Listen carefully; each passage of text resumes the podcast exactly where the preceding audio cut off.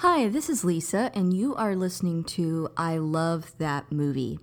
This podcast is for movie lovers. It's not an unbiased opinion, it's not a straightforward review, it's just a couple people talking about a movie that they love.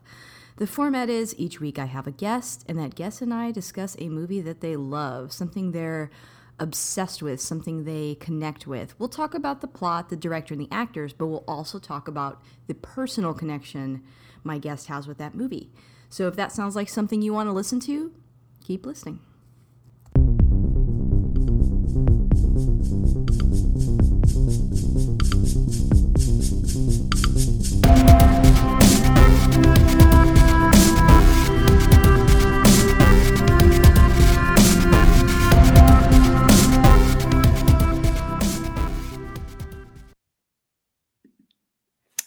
Hello, this is Lisa. And if you want to catch up with the podcast on our Twitter, you can follow me on at ILTM podcast, or I should say X. Sorry about that. you know what I mean. Uh, also on Instagram at I Love That Movie Podcast, all one word, just I Love That Movie Podcast. And we have a Patreon. Uh, the show is always free, but if you want to support me on there, you can. That's at patreon.com slash I love that movie. Again, all one word.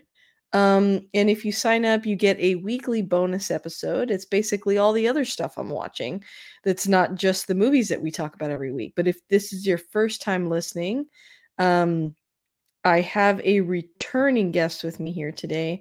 I have Cody. Say hi, Cody. Hello. And Cody, you've been on the show quite a few times, but if you if people have not heard you on the show before, would you mind introducing yourself just a bit? Yeah, so my name is Cody House. I've been on quite a few times. It's always a pleasure to come on. So, you know, if you enjoy some of the episodes you might have heard me on, such as Robocop or Memento or Life of Brian or Scream, you might have heard me before. Uh, I also like to podcast as a hobby. I have a show called Video Store Rejects. We do uh, live recording videos of movies we watch. I also have a show that's an off branch of that called The Director's Chair. Right now, we're going through Twin Peaks. We're doing David Lynch. I have two co hosts on that, and we're going through the series of Twin Peaks first before we go through his filmography and I'm about to start a new show with a friend of mine where we do classic movie reviews. So any film made before 1980, we discuss. Wonderful. Well, thank you for coming back on. And uh, if people haven't heard an episode before, if this is your first time joining, um, my guest always picks the movie. So they p- select the films and we talk about them. So, what movie did you pick to talk about today? Well, since it is February and Valentine's Day is next week, I thought we should talk about something that has romance. And I decided to go with a film. I don't know if it's considered the quintessential romantic comedy, but I think it's considered the cornerstone of what became the modern romantic comedy, or at least the romantic comedy if you grew up in the 90s of what the template for a romantic comedy was. And that's uh Rob Reiner's When Harry Met Sally, but written by Nora Ephron, who would go on to be a film director herself. Yes. Um I'm going to admit to you I'm kind of surprised that this was written by a woman, but we'll get into that. I mean, there are some things that are not surprising about it, and there are some things that are very surprising about it but I want to talk about all that. Um, I'm going to just admit this right now. I've never seen this movie before you suggested it. That, that is kind of surprising because I feel like this is a very widely known movie. I think there's a few lines in here that you probably have heard of or heard people reference, and there's at least one scene you probably knew about. Uh, yeah. in this movie.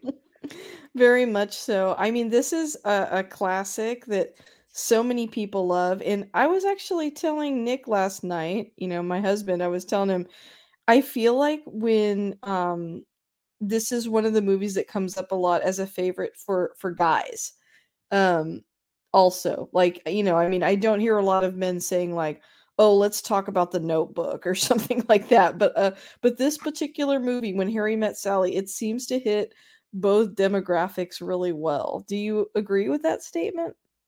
I think so. I think this is probably one of those romantic comedies or romance films that guys are like, yeah, I like this one too. But also, that I heard a theory on another show, and Jessica and I have discussed this too. It's like, do men really like romantic comedies? And when you start naming romantic comedies you like, they're like, yeah, but you're saying like the really good ones. Like, you know, do you really like the genre? Or are you just acknowledging this is a really good movie? Because, you know, there are genres you may not care for, but if it's a really good movie, you're like, yeah, that's a good movie. But like, there's probably like a a B minus romantic comedy where I would be like, I didn't care for that movie. But if that makes sense, you know, where Whereas maybe other genres you may be more forgiving, even if the story or movie's not up to snuff with like some of the best. I could see that. I mean, what are your thoughts on like why do you think, you know, the the romance is uh, the romance genre pulls in more of a uh feminine demographic? Like what, what why do you think that is? Well, I'm definitely not an expert on why that pulls into the feminine demographic. But I think maybe that's just something more, maybe it, the genre has more of what they want in a movie. I mean, they usually have happy endings. Uh, you know, there's usually not a lot of gratuitous sex and violence or swear words. It's, you know, mostly snappy dialogue back and forth relies on relationships and characters and the actors having some sort of chemistry with each other. And maybe it's something they can relate to. I mean there's a few yeah. factors. I think those are all great points. I've been thinking about this a lot lately because traditionally um, i have not liked this genre a lot but I've been racking my brain. Why am I different from other women? And also, you know, why does it pull women more in? And, and the thing that I, I think of when I think about a romantic comedy is I think, unlike a lot of genres, I think the female characters are equally important and get the same amount of screen time. And I don't think that's the case in like action movies and other movies. And so I think women can see themselves in these characters more than like even sometimes when there's like an action star, the way it's written. A lot of times women are like, okay, that's cool, but I don't see myself as that person.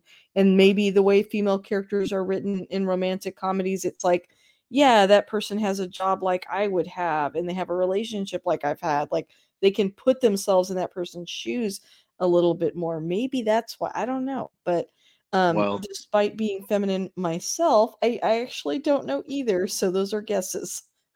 well, that's a very good statement, and you said it, not me. So that makes it better instead of me, the man over. I think the reason women relate to this movie. I want you to mansplain why. No, I'm kidding.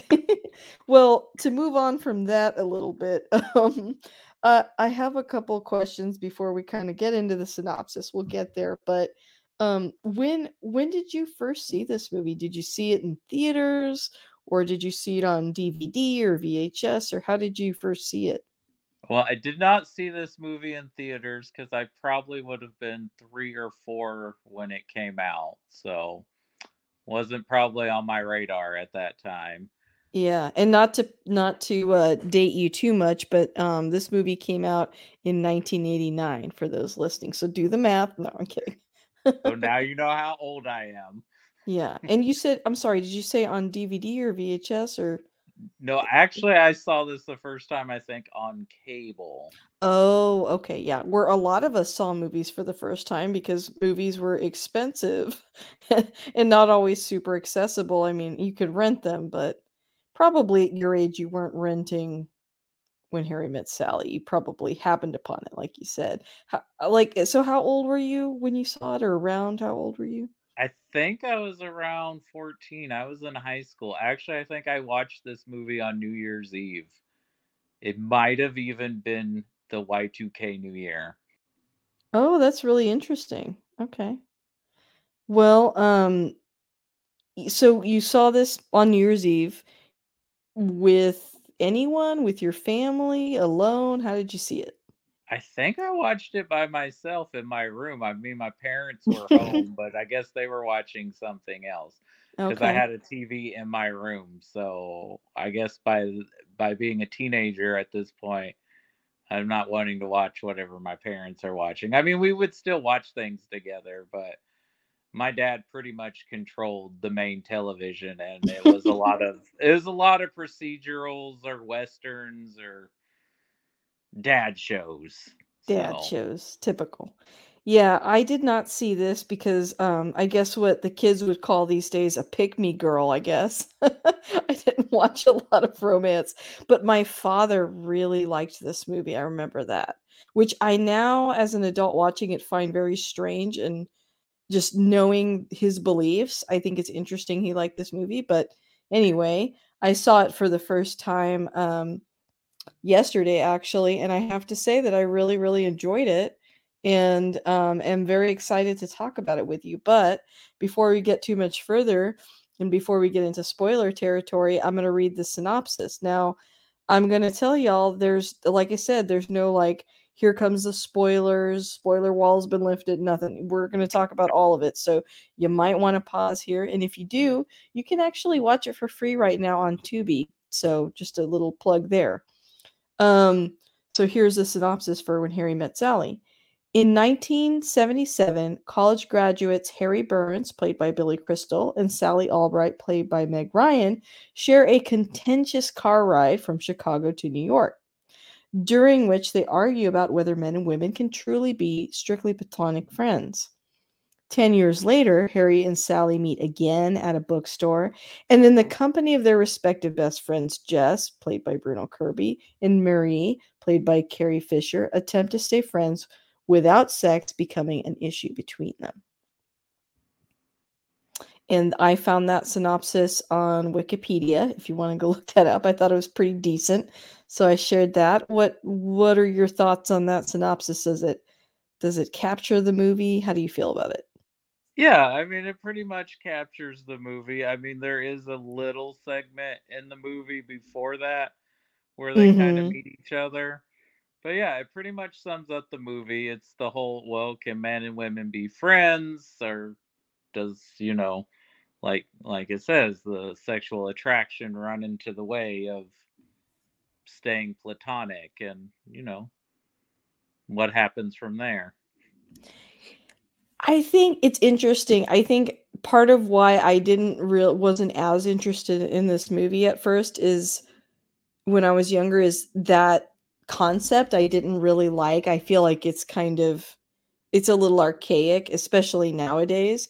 But I think the movie, even though that's said and even though the characters feel that way, I feel like there's a very really moving part of this movie that I kind of want to get into, but I'm not going to jump right to it. Um, but yeah, that's the gist of it. Um, I have a couple of quick facts too about it. And the first one is that the segments of married couples telling stories about how they met are real stories that the director Rob Reiner collected for the film.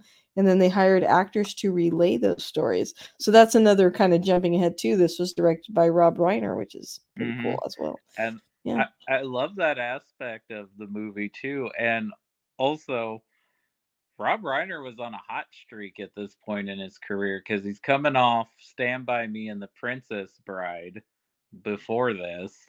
I love Stand By Me. That's like one of my favorite films. And then he goes on to do Misery and A Few Good Men after this. which- Wow, wow, wow, Which wow. I don't know if you noticed, there's a scene in the movie where Billy Crystal's reading a book, and the book he's reading is Misery. No way. I did not notice that. That's Yeah. really cool. Yeah, what a good so Easter egg. there's a little Easter egg of what his next movie would be. But yeah, so I mean, what an incredible run. He, despite whatever he's done as a director now, but I mean, he that's and of course he had also done Spinal Tap before this too. So that's like six or seven people would argue like stone cold classics. Agreed, agreed. Um another quick fact I had was that the concept of Sally being a picky eater was actually based on the film's screenwriter herself, Nora Ephron. Uh, years Mhm. after the movie came out, when Ephron was on a plane and ordered something very precise, the stewardess looked at her and said, Have you ever seen the movie When Harry Met Sally? you know, that's too specific in the film. Like that, I knew that had to be based on a person, but was very surprised it was based on the screenwriter. But I have to say that takes a tremendous amount of self awareness uh and, and and being able to laugh at yourself for her to kind of have picked that i love that i love that well, fact that does make sense since Sally is a journalist, and I believe Nora Ephron was a journalist before she became a screenwriter and then eventually a director. And what kind of more symmetry or like um, art becomes life in this movie is that when they started making this film, I believe Rob Reiner and Penny Marshall had divorced, and Rob. Rob Reiner was kind of in a rut. But when they were making this movie, Rob Reiner eventually met his future wife, who I believe he's still married to. Aw, that's very sweet um yeah so that's those are my quick facts um before we dive into like the actors and things like that is there anything else you wanted to share Well, I mean, I really did like this movie a lot, even as a 14 year old boy who wasn't a huge romantic comedy fan. But I think, you know, what this movie was about, and, you know, that it kind of has both the male and female perspective, like Harry and Sally are both equal characters. It's not one versus the other. So, not one is the main character and the other is the object of affection. So, I think I like that aspect of it. But it's become a personal film with me and Jessica as well because she loves this movie and because the whole aspect of being friends first and then becoming significant others because Jessica and I were friends before we became a couple. Oh, I was wondering what the personal connection you have was going to be. And yeah, I think I was very surprised by the overall message of the movie because I had one concept and I think it was colored by I shared earlier my dad was like this movie proves what men and women can't be friends is basically what he walked away with, which is actually not the message because Yeah. the the point is these characters realize that they truly love each other because they were friends for Yeah. so long. And I that is actually pretty progressive, especially for 1989. And it's I think very true that the people that you have the deepest connection with, they're a whole person. This this movie looked at relationships like they're both entire people with autonomy and like their own, you know, personalities and differences. Um and I think that that's really refreshing in this genre that I think sometimes lacks that. Well, and I mean, this time we were watching it, and the whole scene where Billy Crystal and Bruno Kirby, you know, because they cut between the scenes with Harry and Sally with their counterpoint best friend. And there's a scene where they're at the batting cages, and he's like, I don't understand this relationship. And he, and when Harry's explaining, he's like, I can be myself. I can tell her things that I can't tell other people. And it's like right there in the movie, you're like, well, you found the person that's for you because that's what it is. When you find that person, is you can be yourself. You can tell them things that you don't want to tell other people because you're comfortable enough around them to be yourself and to talk about those things. Yeah, there's a theory that like a lot of, you know, um shipping in like popular media, like let's say like, you know, you take a movie like I don't know, uh Winter Soldier, and, and a lot of people like create this fake relationship between Bucky and Captain America more so mm-hmm. than the mm-hmm. main female character. And why is that? Because so often the people they're supposed to be in romantic relationships with they don't have this big connection in the narrative it's not written that way and so i, I feel like in in this movie it is written that way and i can imagine you know that that the person he ends up with he has this true friendship this true connection that the audience gets to see and that is unique and, and sometimes in honestly male female on-screen relationships. But i could also imagine like as a teenager that would be exciting to me to see this and be like oh i might get to marry my best friend and have like an actual like real connection with them um and i could see that being more exciting to you at that age than like i don't know uh, like a regular i guess romantic comedy if that makes sense. Well yeah because i think my perception at the time of those kind of movies was it's either about a guy trying to find his dream girl or it's about a girl trying to find the perfect man or somebody that's going to treat her right but like usually it's a one-sided story and we're Very meeting true. the we're meeting the other person through their eyes. And I mean, there's other romantic comedies where that's not the case, but I don't know how many romantic comedies I had seen at this point in my life, but this one felt different. It felt refreshing. It felt like it was a unique take on it. And I know that Nora Ephron is the only pin screenwriter, but I wonder how much collaboration was between her and Rob Reiner on this. I agree because I feel like there there are two sides to this story. Like even though they're equally represented, it it feels like there's the the characters have different um philosophies and so it makes me think that there must have been a balance. So I, I agree with that. Um are you comfortable with maybe moving on talking a little bit about the cast? We've kind of lightly touched on a little bit of it, but kind of excited to dive in. Yeah, let's talk about the cast because it's a really good cast and everybody kind of shines in this movie, or at least the four main people.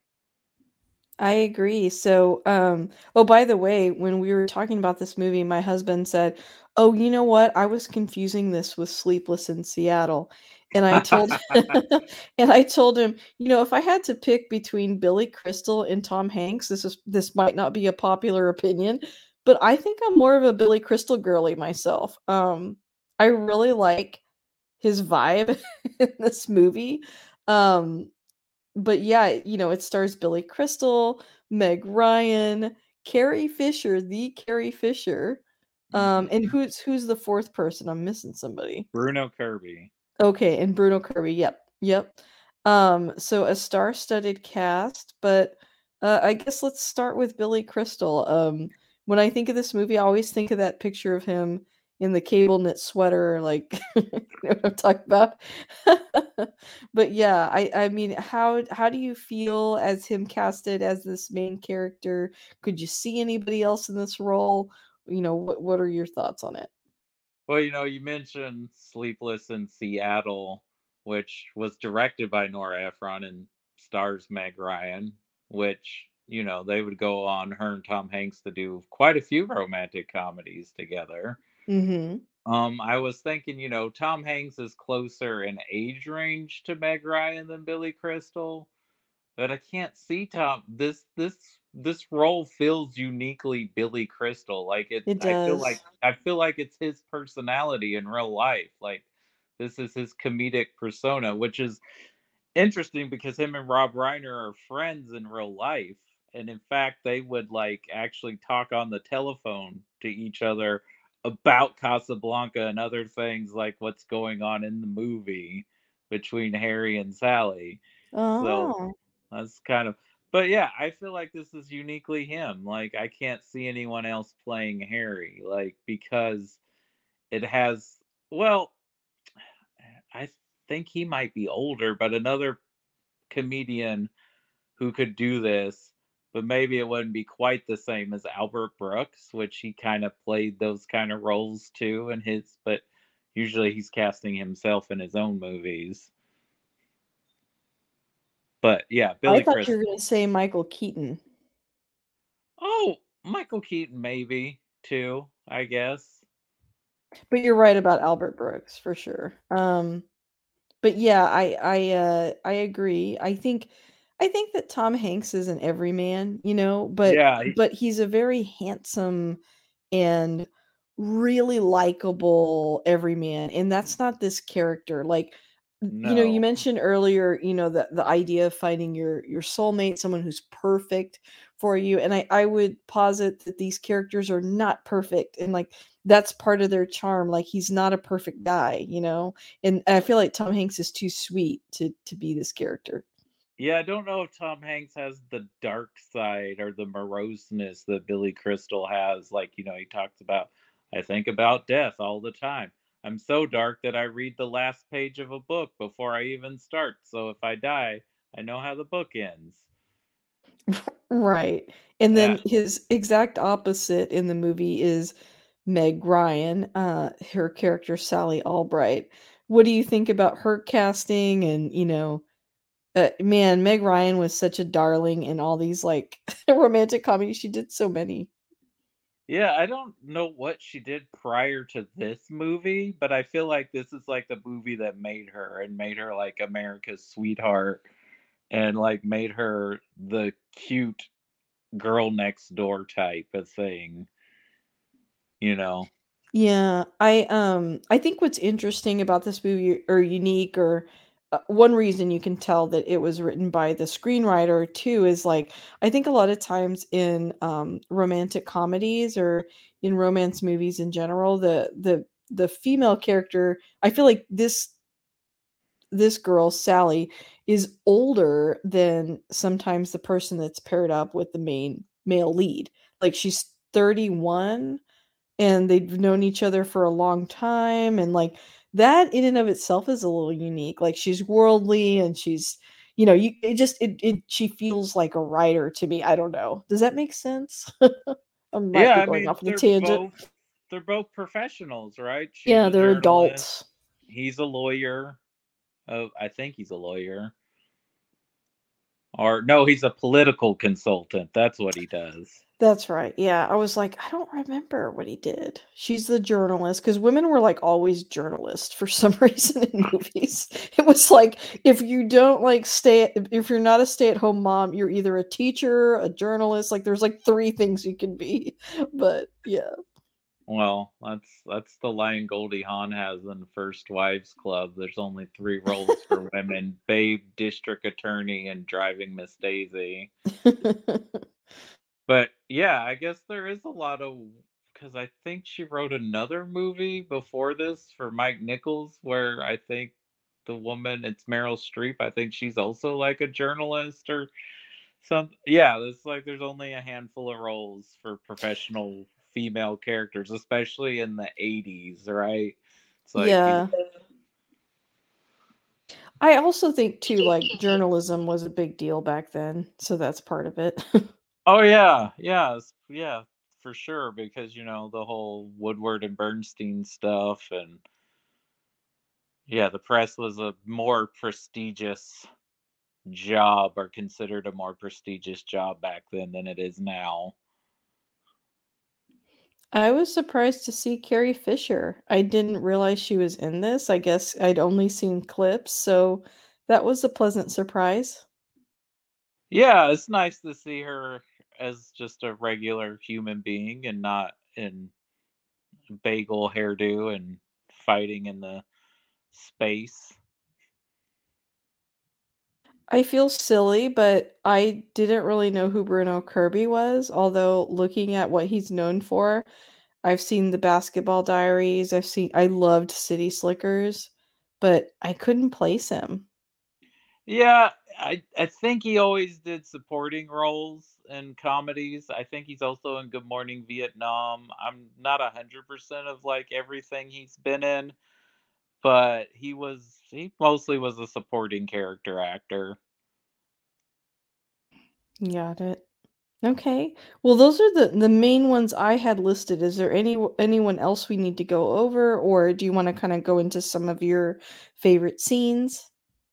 Well, I mean, that's pretty much the main cast as far as who you're going to talk about. But I mean, a uh, little side note in the famous scene in the diner where Sally proves to Harry that women can fake, you know, that is Rob Reiner's mom that has the line, I'll have what she's having. Oh my gosh. I also heard that that was Billy Crystal's like improvise like she should say that. I didn't know that. That's great. That's that is such an iconic scene. I guess we could start there. So like I, I guess for listeners, basically um and I feel like it's because uh you know, Billy Crystal's character, he's very like negative and like he knows everything and he's got everything figured out. He knows everything about the dynamics between men and women. And I think she's kind of finally at a point of like pushing back a little bit. Mm-hmm. And um, she basically is like, How do you know women are satisfied in these one night stands?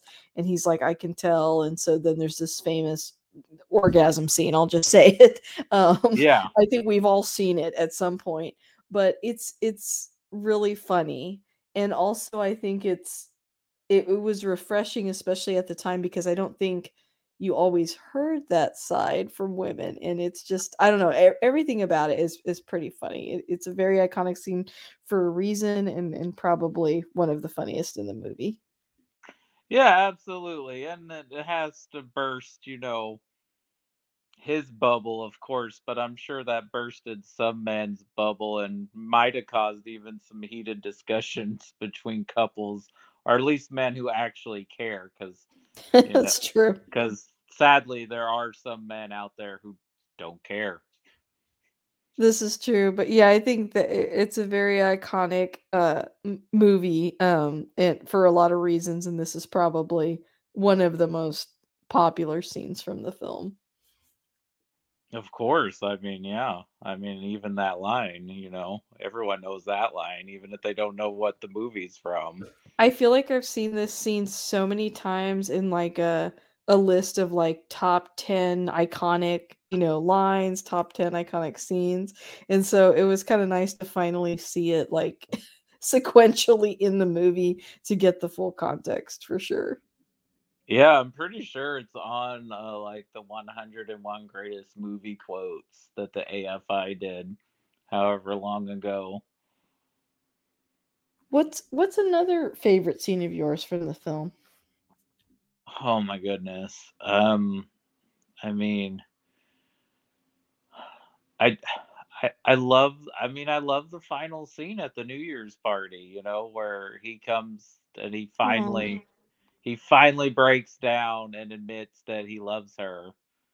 And I love her reaction too because she's so frustrated with him because you know there's those complicated feelings and she's like you say those things and it's impossible to hate you and then she's like i hate you but you know she doesn't really mean she hates you hates him yeah. she loves him but she, it's like oh why did it take you so long to admit this.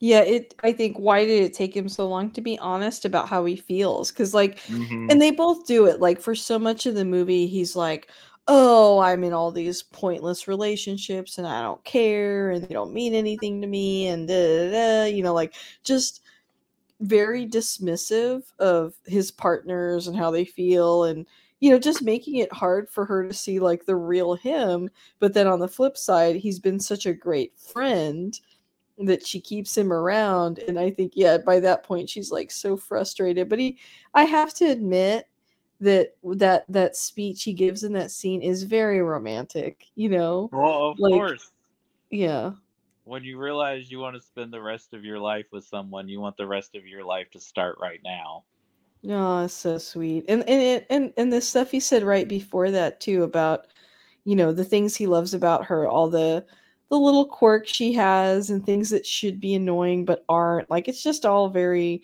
nice. And you know, he's not saying like you have beautiful hair and beautiful eyes. He said he's no. talking about her as a human being and it's it's just very very nice. I was like like I turned to Nick and I was like, "Well, that is really romantic. I do really like that."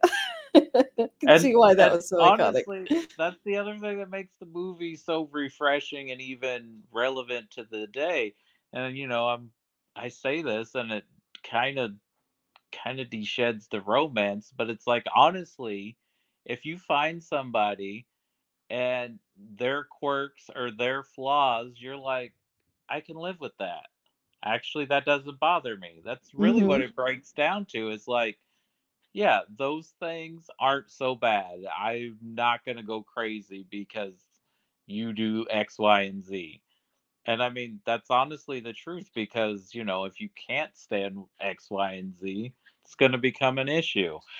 Um, something I noticed this time watching it, which I don't know if I ever picked up on it before, but there's a scene, you know, of course, through through the movie they start hanging out and they're doing things together. There's a scene where they're at the museum. And I didn't pick up on this. But she is fishing or testing to see something because she says, "Oh, when he asks her well, that's another famous scene because he's doing the whole voice thing about the pepper and the on the. Oh yeah. And she's like, I have a. He asks if he can go, if she wants to go to the movies with him, and he's like, No, I'm being serious. And then she's like, Well, I have a date. And he's like, Oh, that's great. And she's like, Is that okay? I think you know the attraction's already there because they've built this relationship and then she's testing instead of being honest with him. Yes. And they do this throughout the movie back and forth. And it's like had they just been honest with each other, they probably would have started dating sooner. But because yes. neither one of them wants to make the first move, they're playing this whole game. Yeah, I think they I don't know, they keep having there's a lot of misfiring. There's a lot of um, almosts in the movie, like from the very beginning. But yeah, I agree. In that scene, that is what's happening. And you know, for so much of the movie, like Sally um, can never admit any of her feelings. You know, she can't admit when a breakup really breaks her down. She can't. Mm-hmm. She can't admit that she's unhappy, and she kind of you know when he when he mopes she she's kind of like why are you acting like that? Why are you feeling that way? I don't feel that way you know very defensive and then he's defensive in like the opposite way. They're just both so freaking stubborn. Yeah. can't admit their feelings. Um another scene i really like it kind of is two scenes it kind of goes through for fruition of one to the other. Uh there's the scene where they're they're buying they're shopping together for their friends because they try to hook their friends up with one another and then the friends end up liking each other which is quite hilarious because there's the whole scene where they're taking each other to the side do you mind if i call her or do you mind if i talk to him? And they're like well give it give it some time because they're in a really bad place right now and they're vulnerable and then they're like, I'm getting a cab. I'll ride with you. It's like immediately. So eventually they're getting married because they click at this blind date where they're supposed to be dating the other. And they're at the department store and Harry's like, "Oh, look, a karaoke machine," but he calls it something else. But it's a karaoke machine. And he's singing the song from Oklahoma. He gets her to sing and then his ex-wife shows up and he has like a total breakdown which which happens you know when you're in that vulnerable place and it takes time to heal from a breakup so if you're like we're deeply in love with someone and then you see them with someone else and this has happened probably to to anybody you can relate or you at least have a friend or has happened to someone yeah. you know Absolutely. and then they and then they go to the apartment or place where their friends are moving in together and they're having an argument about this coffee table. And of course, Billy Crystal's being nice. He's like, "Oh yeah, it's nice because Bruno Kirby really likes this table, but Carrie Fisher does not." And then he just has a total breakdown in front of everybody about his seeing his wife, and then says that it's a stupid coffee table. And he's like, "I thought you liked it." He's like, "I was being nice."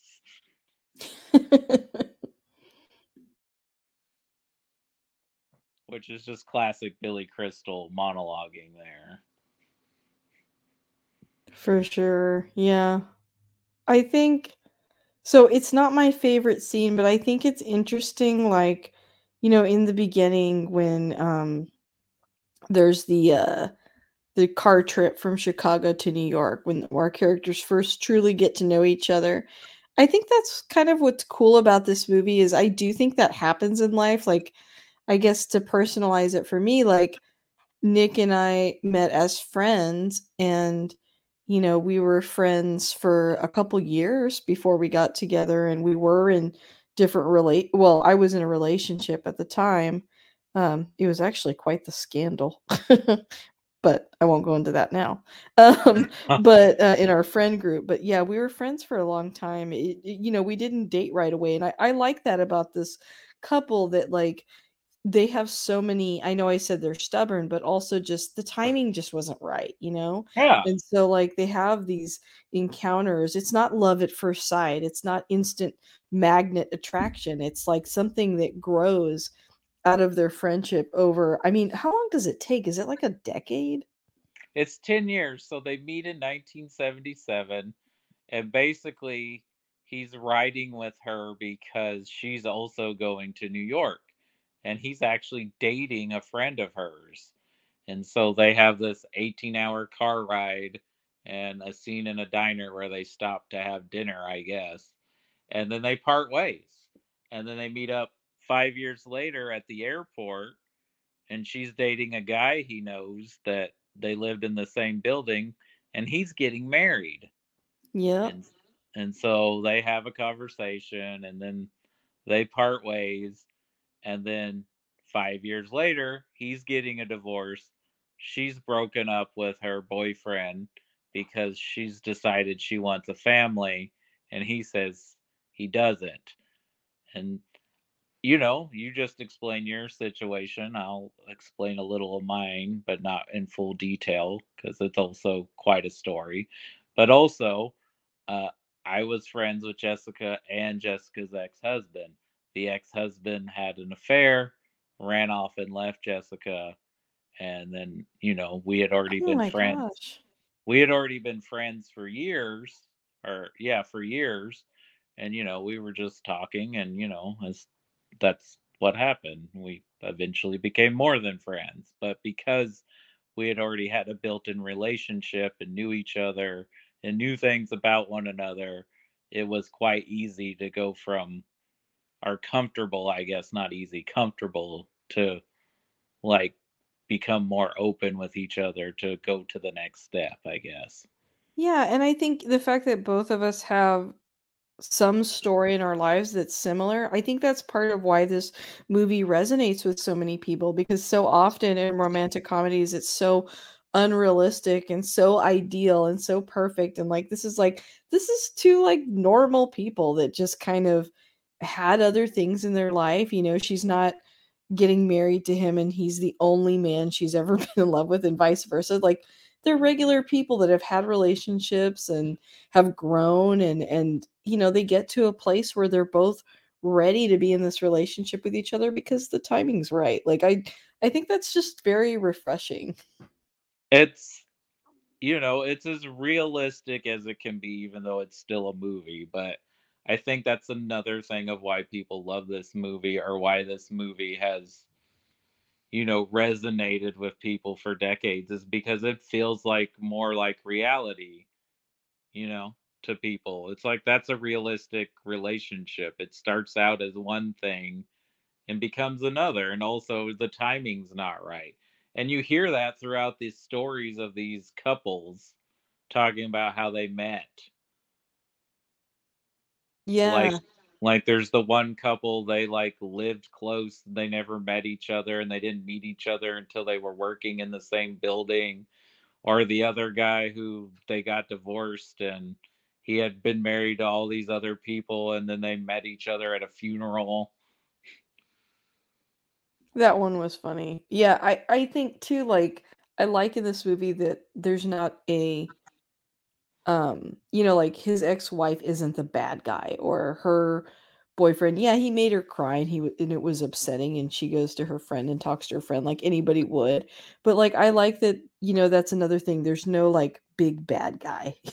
it's just No, yeah, yeah, it's not like, oh, they're a horrible human being. Like and yeah, his wife was having an affair or met somebody else and you know you feel sorry for him because you're like oh that's bad and like all the things she said to him but we don't see that scene we just hear his recollection of the breakup.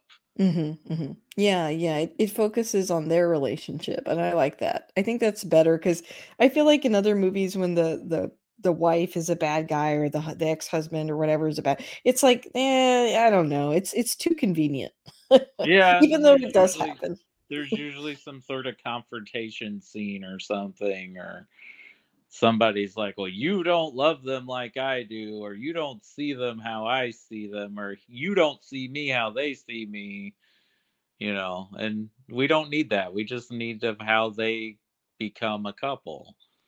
Yeah exactly. And i think we keep saying it but i feel like yeah this movie kind of broke the mold and it kind of set the tone for future romantic comedies after it. So yeah, yeah, why it's a classic.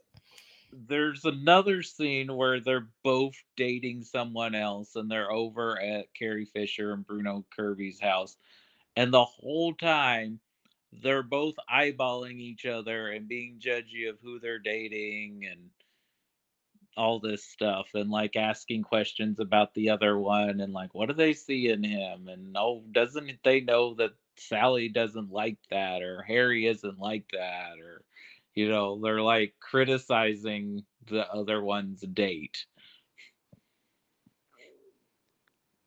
Right more of that unable to be honest with themselves thing. Mm-hmm. Every, everyone can see it but them. Right and you know eventually when she breaks down and becomes vulnerable to him and they he goes over to her house and they have sex for the first time. Both Bruno Kirby and Carrie Fisher's first reaction before they get more about what happened, they're like, finally. yeah. like they know. right. It's like at this point it's annoying to their friends, like how obvious it is they should be together. Yeah.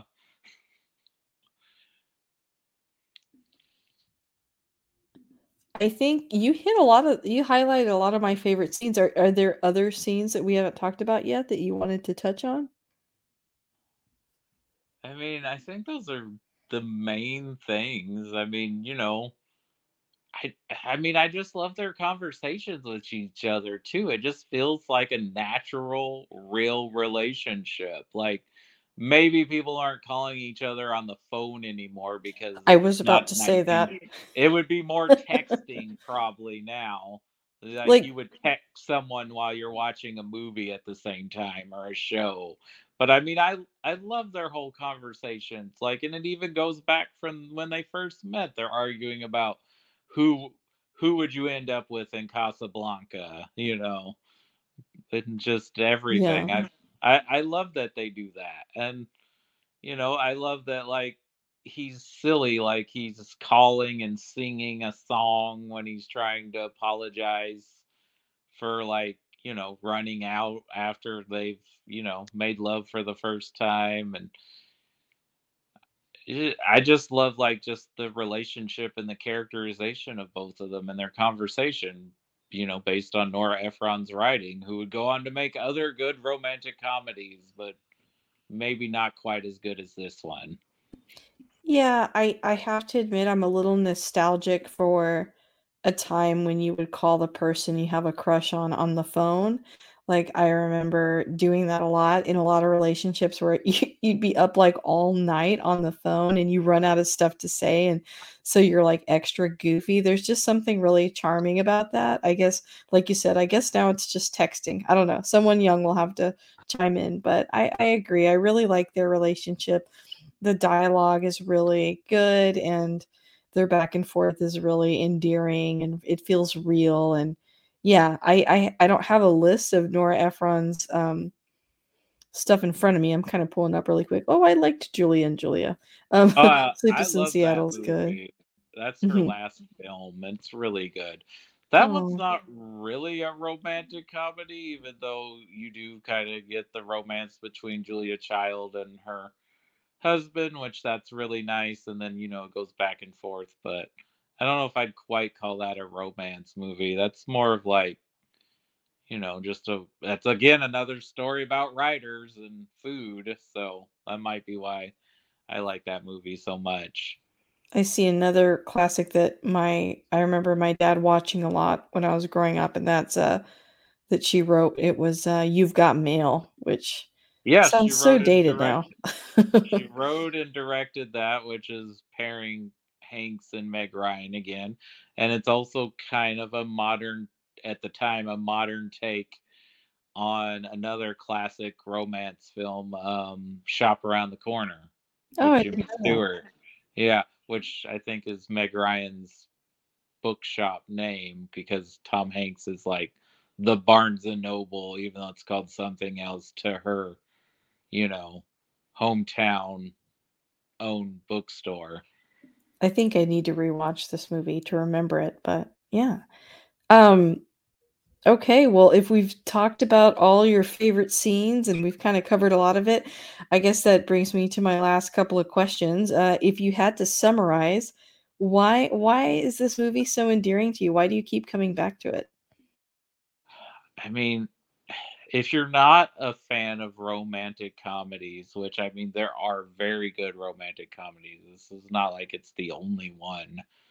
I mean, there's a lot of great ones, especially from the 30s and 40s, which kind of birthed it. But if you're wanting kind of the template of what the ro- what the romantic comedy used to be, because this is a genre people keep saying, where are the romantic comedies? Why don't they make romantic? Com-? I mean, they're all on Netflix and Hallmark now, but um, if you want like a realistic version of a romantic comedy, if you want something that's going to give you really what relationships are kind of like, maybe they're not so much like it now because this is the 80s, but there's still a lot to relate to and connect to. But if you want a romantic comedy that's going to be equally appealing to men and women, and give you more of a realistic take on romance, I think this is a movie you should check out. I would agree with that. I think, you know, like you said, there's a lot of great ones, and this one would not be on the Hallmark channel. I think, you know, this is in the heyday of when movies like this could be big blockbusters, and we're kind of past that now, unfortunately. But um, it's a it's a classic for a reason, and it's worth checking out. Um, what I guess that kind of leads into the next part. What's your pitch? Like, how do you pitch this to someone that maybe hasn't seen this movie before that's considering it? I would say if you want to see the movie that kind of made Meg Ryan, if they know who Meg Ryan is, or if you're young enough, do you want to see Jack Quaid's mom and see what made her a big star? Oh my gosh. I mean, I, I don't that. know who I would have to explain that to, but I'm sure there's someone that might know who Jack Quaid is and not know who Meg Ryan is. Honestly, um, yeah. Like, oh, do you like the boys and you know stuff like that? here's here's his mom.